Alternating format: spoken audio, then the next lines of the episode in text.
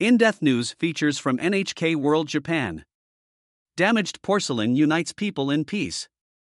Koimari, or Old Imari, is celebrated for its refined shapes and its elaborate and brilliant hand painted patterns. Exported for some 300 years, it was long treasured by the European nobility. This year, a special exhibition of Old Imari attracted visitors to the hometown of the porcelain, Arita, in southwestern Japan.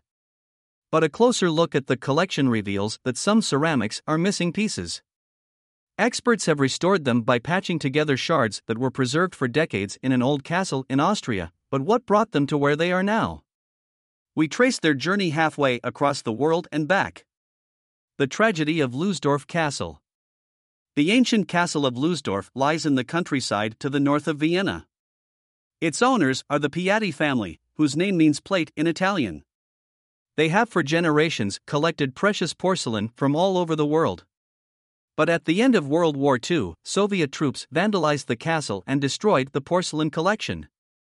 Unwilling to discard the shards, the family instead treasured and exhibited them as a reminder of the folly of war.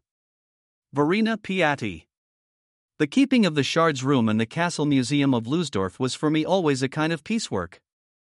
My idea is that the form of an art piece can be destroyed, but not the idea. The creating energy is eternally alive. It was a decision that led to a fateful encounter seven decades later.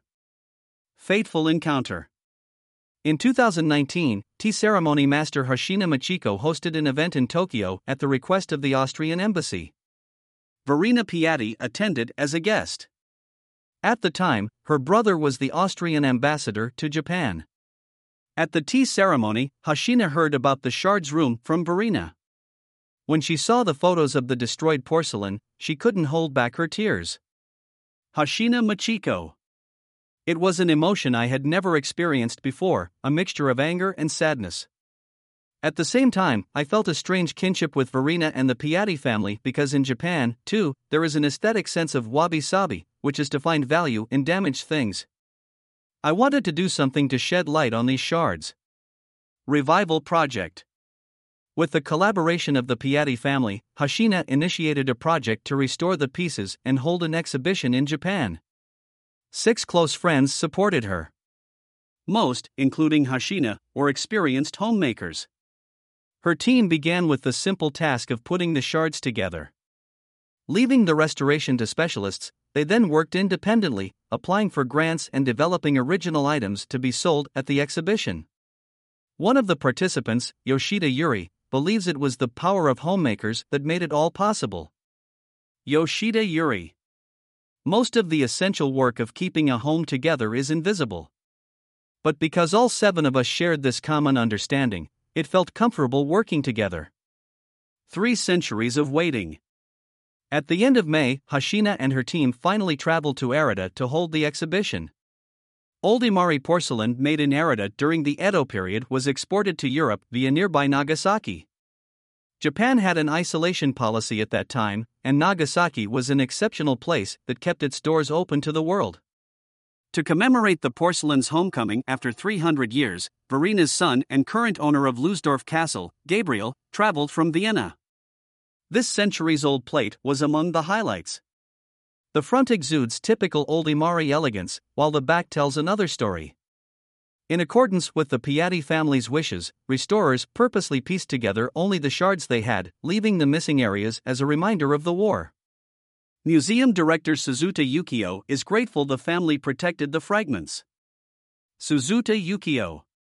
We don't think about the fact that the porcelain came back damaged. On the contrary, we are astonished and proud that people from such a faraway place sought and cherished it for so long. Hands across borders. Gabriel Piatti. We can say that for people, war is meaningless and leads to only destruction. This project shows the importance of working together across borders. Gabriel's hopes seem to resonate with local students at a symposium he joined. Mayura Akane. It must have been very heartbreaking to see the porcelain destroyed. But I thought it was impressive that the project team restored and shared the works of art with the world. Nakajima Fumika. I want to be a person who can protect cultural heritage because even now it is being destroyed by wars and disasters. bringing Japonism back.